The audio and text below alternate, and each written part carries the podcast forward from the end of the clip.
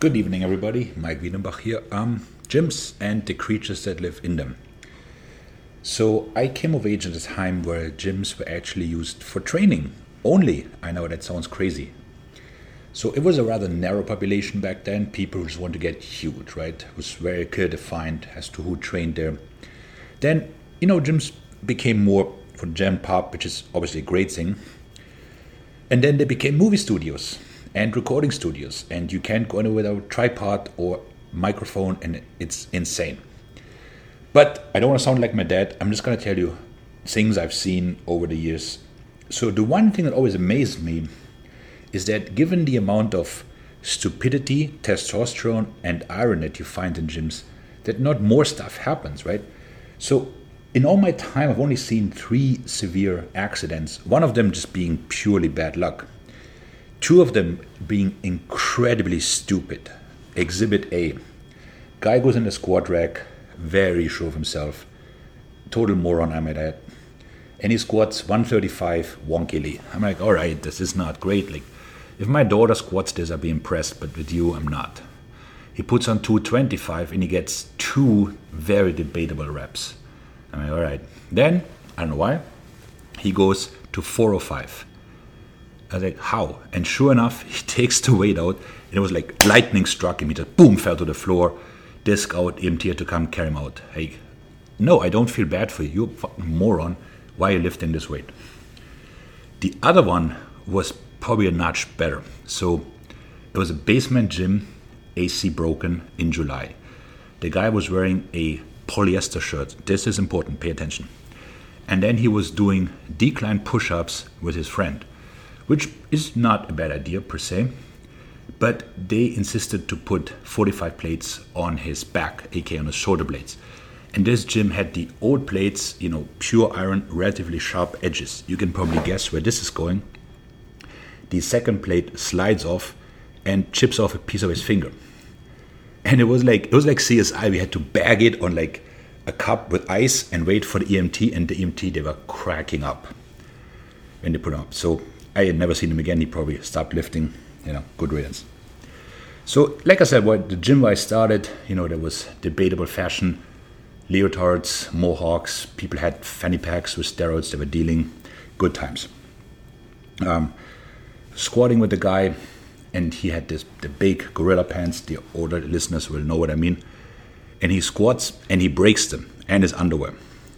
And I was like, dude, I can't spot you anymore. Like, I take a literal step back or two because there's way too much inside. He finished his set though, like, you know, kudos to him. So then he left with his broken pants. Then we had a lady, I don't think she was all there. So she was running on a treadmill, so far so good. And she started taking clothes off. You know, first a warm up, like, okay. But then she was running in her underwear at some point. And then she was about to take her bra off. So we said, look, there's not too many rules at this gym, but you have to wear some clothes. Just can't be naked. New rule. Sorry. So yeah, that was that. Uh, yeah, speaking of treadmill, so I, at the time I used to work out in the Hamptons, which is like, for those that don't, like a rather wealthy built beach community outside New York. And the gym was horrible. There, I said it. It was a basement under Citarella, which is a supermarket. You could smell the garbage, no windows. So, anyways, you wanted to train with weights, you were trapped, that's what you had to do. But there was also cardio.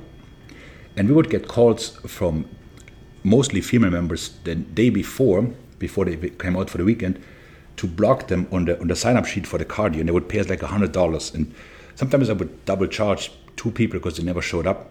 So long story short, they would come, and then there would be like X Y Z treadmill from ten to ten thirty, and then if somebody overstayed, there would be vicious cat fights. And I was thinking to myself, you paid so much money to be out by the beach, like. Why don't you take a bicycle or go for a swim? if You want to cardio? Why are you in this basement that smells? that was just really beyond me. You know, there was also a lady that was doing an hour of broomstick twists every day. I mean, okay, it's harsh on the spine, but also what does it do and who has an hour? I mean, how mind numbing is that? Very strange creatures. Very strange. Maybe I had a guy, it was a different gym. He had a great physique, like really, really good physique. And he asked me to spot him for like an incline press. And I, all right. So I go over and I keep slipping on his upper arms because he was wearing posing oil. Who wears posing oil in a workout? Like, that was making no sense. And he wasn't even wiped the equipment, so that was weird. We had these power lifters, they would do, I'm gonna say, maybe eventually, on a good day, shall we say, six to eight reps on the hour. No, not on the hour. Sit, break, break, break, talk to them. Anyway, when it was all done, that gym had was, was called like some crazy weight gainer shake with like Oreos and peanut butter and ice cream and it was like 2,000 calories. And the one guy who already has a gut, he comes to me and he's like, I need the calories. And I'm like, you don't, trust me. You burnt like next to nothing. But, you know, he didn't listen. Then he had another gentleman, he came early in the morning with this huge IKEA bag. He came by bike, scrawny little guy, very friendly, very friendly man. And he had all these like little weight plates and, you know, dumbbells to put together to load.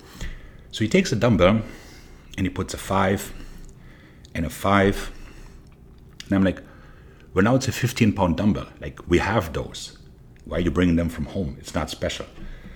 Anyways, he would set up at a squat rack for a good like 90 minutes in the morning and just tinker with those dumbbells and do strange lifts. And I think his main workout was actually to lug this IKEA bag back and forth for wherever he lived on the bike. That seemed very dangerous to me. But like I said, was a very friendly man. I just could never figure out what he was trying to do. But, you know, so be it.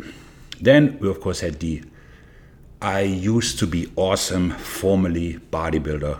You know, he had all these weird belts like go heavy or go home, your workout is my warm up, etc., etc. And he was wearing a belt all the time, like on the treadmill.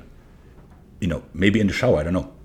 And he also always had a toothpick in his mouth, which I find particularly disturbing. And he would always tell everybody what they should be doing. Look, like look at him like, uh, you look like, you know, you only lift a fork. But you know, people have large amounts of confidence. Like there was another guy we internally called him the Toad. He looked like he had like a huge belly and skinny arms and legs, and he would come up to you in the locker room in, you know, various stages of undress, and be like, "Hey, I think I look better now," and he'd be like, "I'm going blind.